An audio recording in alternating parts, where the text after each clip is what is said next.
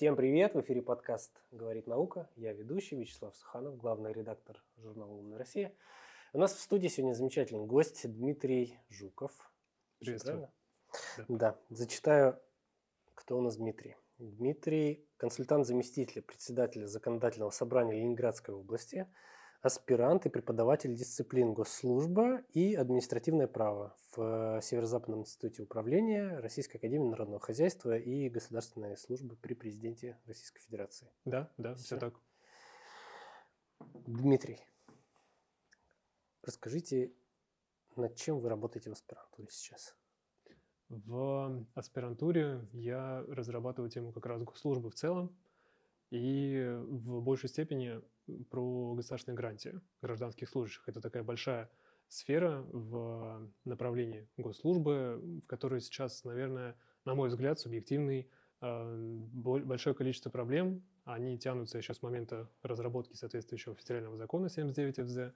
И вот к 2023 году большая часть из них, э, к сожалению, пока э, не решена. Поэтому это как раз, наверное, сфера моих э, профессиональных научных интересов поправить, э, что-то дополнить, э, как-то пересмотреть государственные гарантии, потому что они точно должны быть. Государство гарантирует э, гражданским служащим определенные гарантии и преимущества.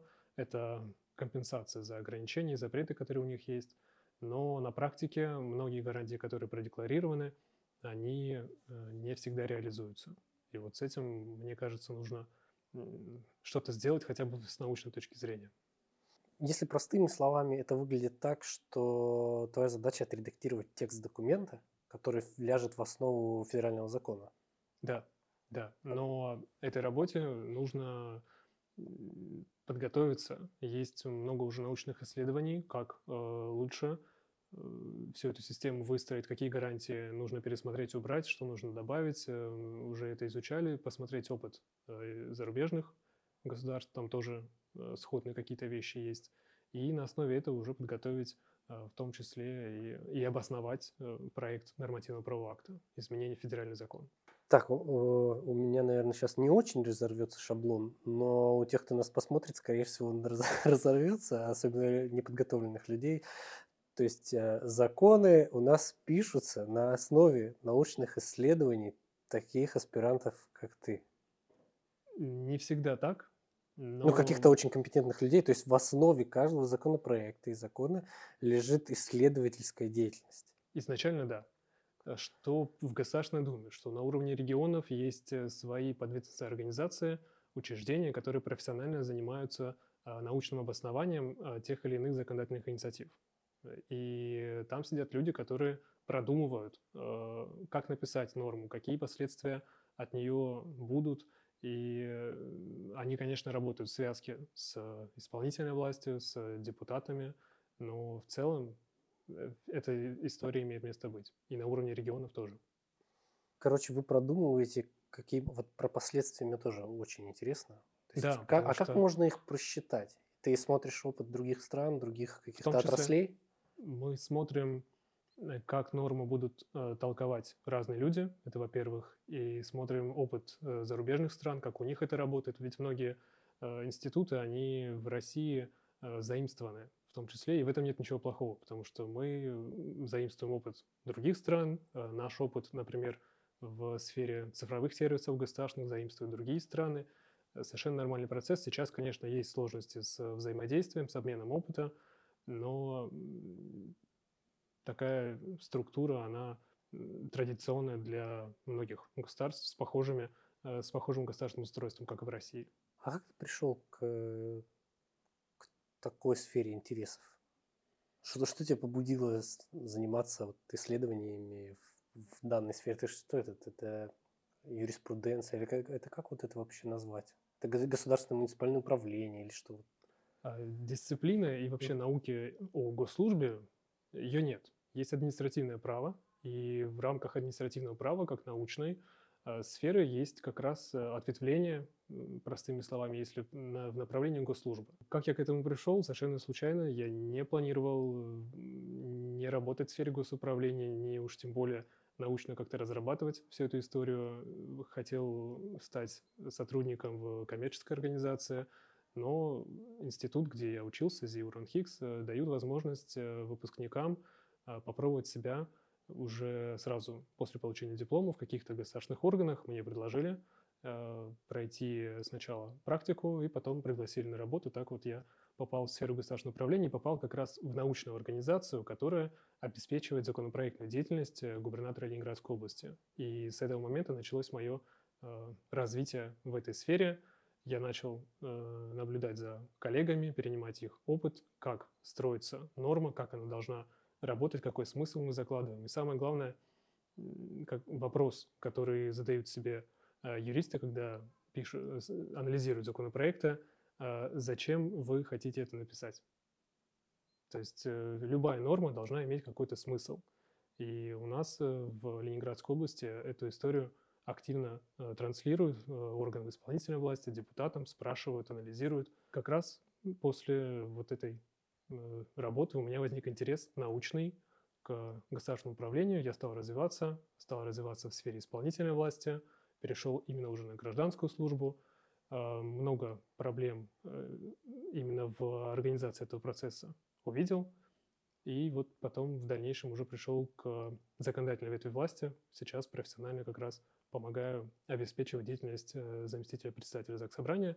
И ключевое направление – это как раз подготовка э, проектов областных законов, проектов федеральных законов. И стал все это транслировать уже в научную сферу.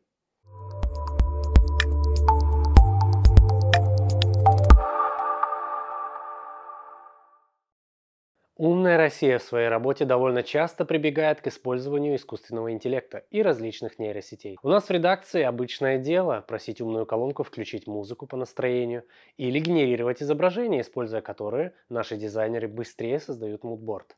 Сегодня я расскажу вам о виртуальном ассистенте, который превратился в ИИ-помощника нового поколения. Хочешь того, кто запомнит все, что ты сказал, и не забудет контекст разговора, обрати внимание на разработку GigaChat виртуального ассистента Salute, за принятие решений в котором теперь отвечает нейросетевая модель GigaChat от Сбера. Благодаря большой языковой модели под капотом, технологиям машинного обучения и анализа данных с помощью нейронных сетей, Salute отлично отрабатывает запросы и дает рекомендации с учетом тех деталей ваших персональных интересов, которые вы ему ранее озвучили персонально для каждого пользователя с учетом его личных интересов. С помощью GigaChat вы можете получить доступ к обширной базе знаний и получить ответы на любые вопросы. Хочешь послушать подкасты «Умной России» и обсудить их с виртуальным помощником? Это теперь возможно. Ассистент знает практически все и готов оперировать реальными фактами. Что ты знаешь про подкаст «Говорит наука»? Как сформировать семейный бюджет? Сколько в России университетов? ИИ-помощник знает практически все и отвечает так же естественно, как человек. Попробуйте улучшенную версию ассистента на умных колонках Sberboom и Sberboom Mini. Чуть позже улучшенная версия заработает и на других умных устройствах Сбер.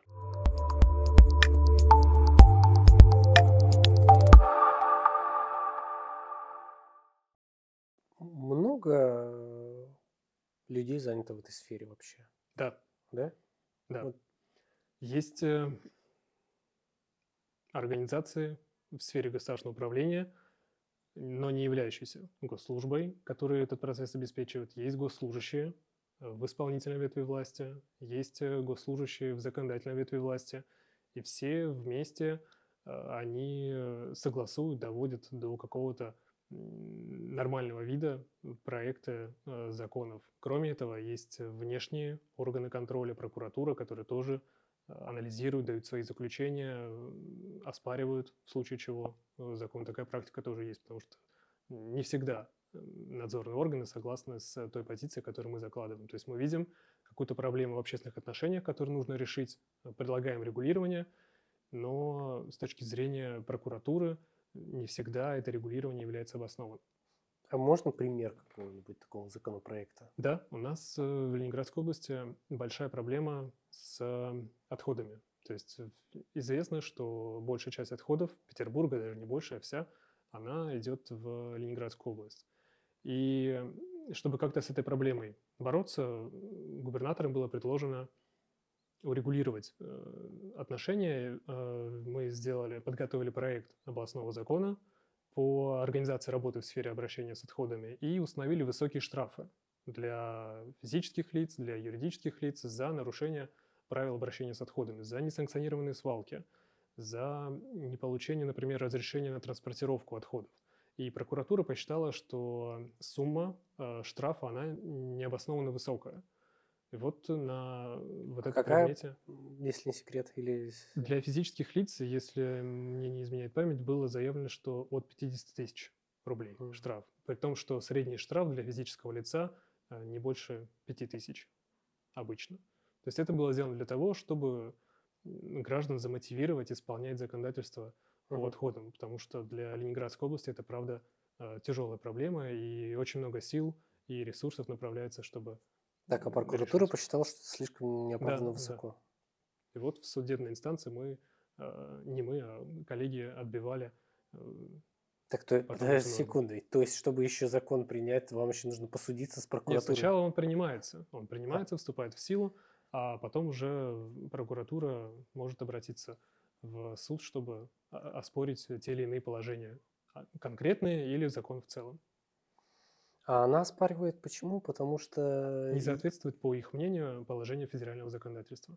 Мгм. Потому что наше региональное выстраивается как раз в соответствии на основе федерального. У Федеральный. нас Но это везде да, получается. строго определенные рамки, потому что мы федерация, и э, в этом плане мы можем делать только то, что нам, э, скажем так, упрощенно не запрещено федерацией. И вот в этих э, пределах прокуратура посчитала, что мы превысили свои полномочия и установили необоснованно высокие штрафы. А, ну то есть там условно где-то в соседнем регионе там максимальный штраф там 10 тысяч рублей, Да, а вы да. 50 за Они смотрят практику, как это сделано в других регионах, и говорят, что, наверное, надо бы сделать меньше. Но в другом регионе проблема с мусором может так остро не стоять, как в Ленинградской области, например, или же в Московской области, да, где э, тоже похожие проблемы. А это учитывается? Да, Все в суде, да? мы приводим э, как раз в качестве аргумента, в том числе и положение уже действующих нормативных актов. И кроме этого говорим, э, приводим примеры в случае, если эти акты устояли уже в суде. И это как раз очень хорошее подспорье для того, чтобы свою позицию защитить. Слушай, вопрос такой про штрафы, про размеры штрафов. Я, например, считаю, что если есть какое-то нарушение, ну, возьмем всем понятное ПДД, да? Э, Да простят меня водители. Ну, В общем, мне почему-то кажется, что если за превышение скорости поставить штрафы, ну, такие серьезные штрафы, ну, не знаю, ну, превысил ты на там, ну, хорошо, там у нас порог 20, да, километров в Да. час. Э, Вот превысил ты на 21 километр в час, заплати, пожалуйста, там 100 тысяч рублей. 200, там, не знаю. Да миллион ты заплати. Но чтобы это как-то на подкорке отложилось, что превышать нельзя. Но почему-то такие законы не предпринимаются. Также там касается езды там, в пьяном виде. И вот у нас же очень большое количество людей умирает в ДТП. Какая еще может быть мотивация принять высокие штрафы у государства, кроме как не вот такое количество смертей? Я просто не знаю, что еще должно случиться. И почему э, там э, закона, кто, кто там прокуратура, кто они, э, Мгм. исполнительная власть получается, да? Нет, они, Они в- контр- вне э, ветвей власти, они как раз надзирают за Они тем, что... надзор, да, осуществляют? надзор. Почему они так противятся повышению штрафов? Э, Мне просто кажется, что это очень похожая история, плюс-минус, да? Ну вот, По-разному. Например, в сфере ПДД очень высокие штрафы сейчас за пересечение двойной сплошной или же за м, езду в э, состоянии алкогольного опьянения. И вот это как раз история показывает, что высокий штраф э, работает. да. Мотивирует. Автомобилисты действительно стали задумываться по поводу того, так стоит ли или не стоит в состоянии опьянения да, садиться за руль. По превышению скорости мне здесь сложно аргументировать. Я видел много инициатив по поводу повышения э, штрафа за превышение скорости. Видел более развернутые даже инициативы, чтобы штраф увеличился соразмерно э, лошадиным сил- силам автомобиля. То есть э, логика какая? Предполагается, что если человек может позволить себе дорогую машину и сознательно э, нарушает правила дорожного движения, там 200 км в час и, и больше, то и штраф ему должен приходить э, соразмерно. Такая практика есть э, в других странах. Думаю, что когда-то мы к этому точно придем. Почему сейчас э, это м, норма не регулируется, я, мне, мне сложно сказать. Всегда есть какие-то э, процессы, которые происходят не так быстро, как хотелось бы. Но это точно обсуждается, и депутаты Госдумы, которые как раз уполномочены эти решения принимать, они об этом говорят. Мгм. То Ну, тем- тема не замалчивается точно. Может быть, ищут, какой механизм будет наиболее эффективным. А как, э, ну, мы все знаем на обывательском уровне, что какой-то закон прошел какое-то количество чтений. Если я не ошибаюсь, их три. Да, совершенно верно. Это касается всех законов или там только самых там каких-то глобальных, федеральных, что говорится? Или в региональном, как это, в На региональном такая же, то же самое? Да. Система одинаковая, что на уровне Госдумы для федеральных законов, так и на уровне региональной власти тоже законопроекты проходят три чтения. Почему Да. три? То есть что такого происходит? Вот первое чтение.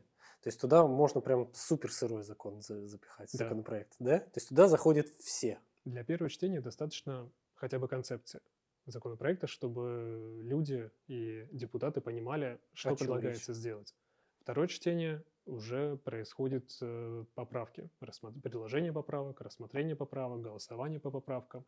И в третьем чтении э, депутаты уже голосуют э, за законопроект с учетом вот тех поправок, которые были во втором За чтении. финальный документ. Да. А, Но ну. э, скажу еще, что даже к первому чтению многие проекты, наверное, даже большая часть, уже выходят сильно подготовленными. Потому что если законопроект вносит, например, э, губернатор как инициатор, то проект проходит большую процедуру согласования в органах исполнительной власти ответственных. Э, Кроме этого, проект смотрят юристы, делают его пригодным с точки зрения права и пригодным с точки зрения юридической техники, и в ЗАГС собрание он уже попадает в хорошем виде. Но дальше начинается э, работа э, по учету интересов да, исполнительной власти и законодательной, потому что у законодателей есть свои позиции и свои взгляды на то, как э, должна работать э, норма. У исполнительной власти, конечно, своя позиция. И вот здесь уже поправками э, бывает очень сильно меняется концепция первоначальная того, что э, закладывала, например, исполнительная власть. И в итоге финальным голосованием, большинством голосов решается принимать э, законопроект или нет. Да. И все. И тогда он либо становится законом, либо что с ним происходит в противном случае. Вот он не прошел. принимают э, закон или не принимают. Если не принимают, то Вот всё, что происходит, а- Отклоняется. И он не возвращается на доработку, он просто отклоняется. И по, э, можно внести новый законопроект, То есть который точно будет... такой же. Да, да. Но, как правило, отклонение э, на стадии третьего голосования уже не происходит, потому что э, в целом уже все позиции, все проблемы уч- учтены на первом и втором чтении. А дальше депутаты принимают законопроект. Если мы говорим о региональном уровне, то проект сразу идет э, губернатору на, на подписание, либо не подписание. То есть губернатор имеет право наложить вето на законопроект, и тогда он вернется. э, там достаточно такая развернутая процедура э, для повторного рассмотрения депутатами. На федеральном уровне структура гораздо сложнее, но концептуально. Плюс-минус одно и то же. Да, да. Я не знал, что у нас губернатор может вето наложить. Знал только про президента. На региональном уровне тоже такая история есть. Как давно ты вообще во всей этой движухе? Уже лет 5-6? Семь лет. 7 в лет. сфере госуправления, именно как гражданский служащий, наверное, года 3-4. А в сфере госуправления 7 лет. Но, опять же, э, когда я работал в подведомственной организации, не на гражданской службе, мы все равно занимались примерно теми же вопросами, что и гражданские служащие, только вот э, сфера ответственности у нас была, наверное, чуть меньше, чем у служащих. Ну и запретов, ограничений, конечно, тоже было меньше. Скажи, а что бы тебе хотелось изменить вот в этом процессе бесконечном принятия решений? Да, вот, то есть, может быть, э, ну, вот что-то изнутри тебе хотелось бы реформировать, эволюционировать какой-то процесс. Как юрист скажу, что хотелось бы сделать э, этот процесс менее бюрократизированным, уменьшить количество согласований, может быть, хотя это не всегда возможно, конечно. Как человек я бы э, хотел, чтобы орган государственной власти как можно чаще э, шли навстречу друг другу. Слышали друг это друга. вот это межведомственное Да, да. общение. Э, Есть всегда у каждой стороны какой-то свой интерес, кто-то хочет э, больше показать свое участие в проекте. И из-за этих процедур бывает, что мы забываем истинную цель всего этого процесса.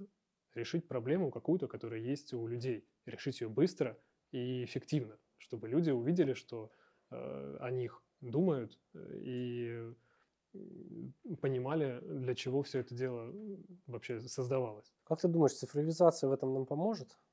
Всякие вот сервисы типа госуслуг Она уже помогает. уже помогают. Да, как а только как? я приходил, как только я пришел в сферу э, исполнительной власти, чтобы согласовать проект областного закона, мне нужно было его физически распечатать, распечатать 7 или 8 вариантов титульного листа. На оборотной стороне были фамилии ответственных лиц, у которых нужно было согласовать. И я физически шел к ним, э, сидел в приемных и ждал, пока мне вот эту визу э, поставят. А когда это нужно было сделать оперативно, нас говорят, приделать ноги проекту, то бывало, что целый день я просто ходил и занимался согласованием проекта, а потом приходил еще и делал свою работу.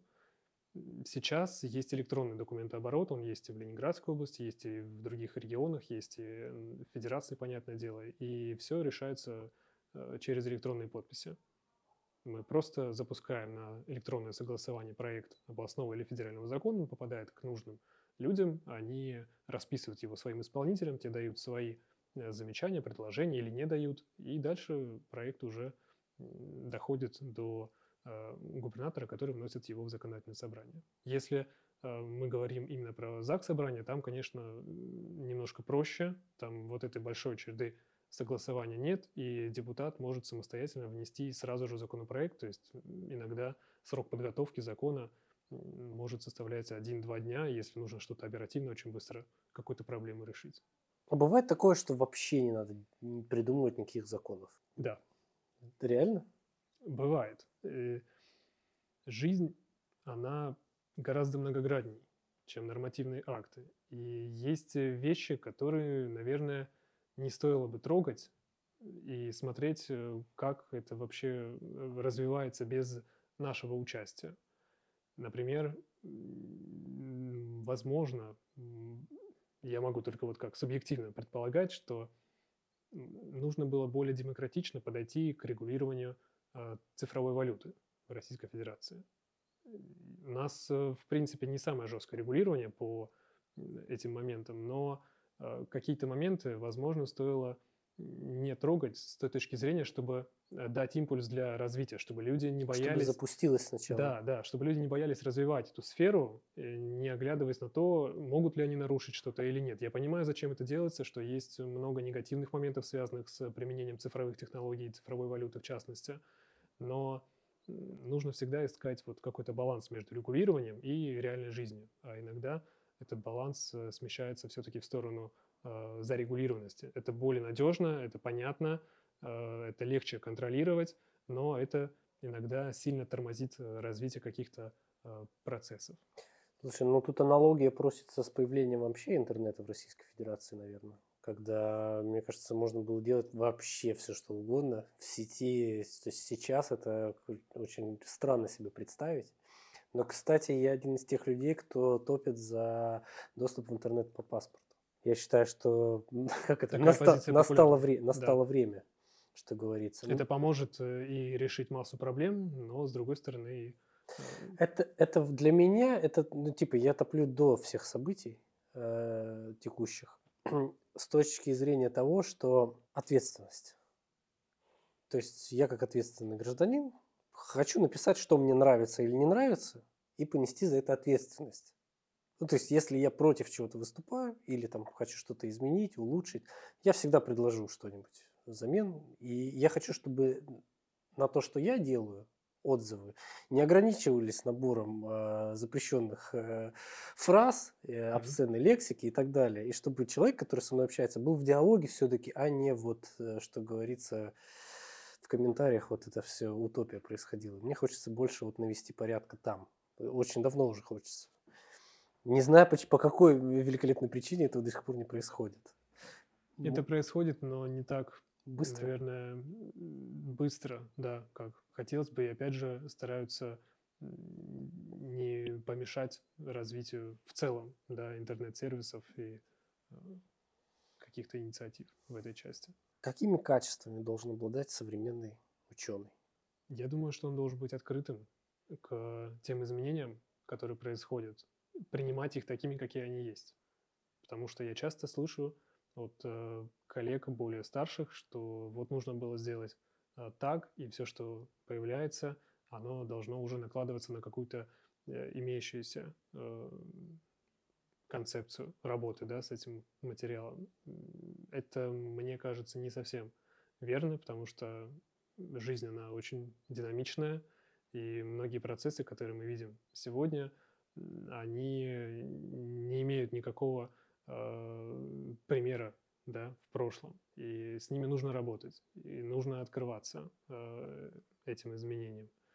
Кроме этого, современный ученый, как мне кажется, должен не, н- должен не быть отдаленным от практики. Да, то есть всегда нужно свои теоретические представления а, соотносить с практикой, как это устроено, особенно в Российской Федерации, потому что в России практика имеет очень а, серьезное, да, очень высокое значение. Наверное, так. Спасибо большое. У нас в гостях был Дмитрий Жуков. Спасибо э, вам. Аспирант, э, преподаватель э, дисциплин госслужба и а, э, Административное право. административное право в э, Северо-Западном институте управления. Готовлю э, законопроект, помогаю э, идеи депутатов возвести в законодательное русло. И кроме этого, если позволите, еще скажу, что веду Конечно. э, свой телеграм-канал Госслужба онлайн, где я рассказываю э, ребятам, студентам и взрослым, как вообще устроено государственное управление, как попасть на гражданскую службу, раскрываю современный образ гражданского служащего и вот помогаю составить какое-то объективное представление о том, как все это у нас в стране работает. Спасибо большое. Спасибо Ссылочка вам. будет в описании. Не знаю, я ВКонтакте, очевидно, на Рутюбе. Вот. э, Спасибо большое. Спасибо. Всем пока. Приятно было пообщаться. Выпуск вышел при поддержке ПАО «Сбербанк». Реклама.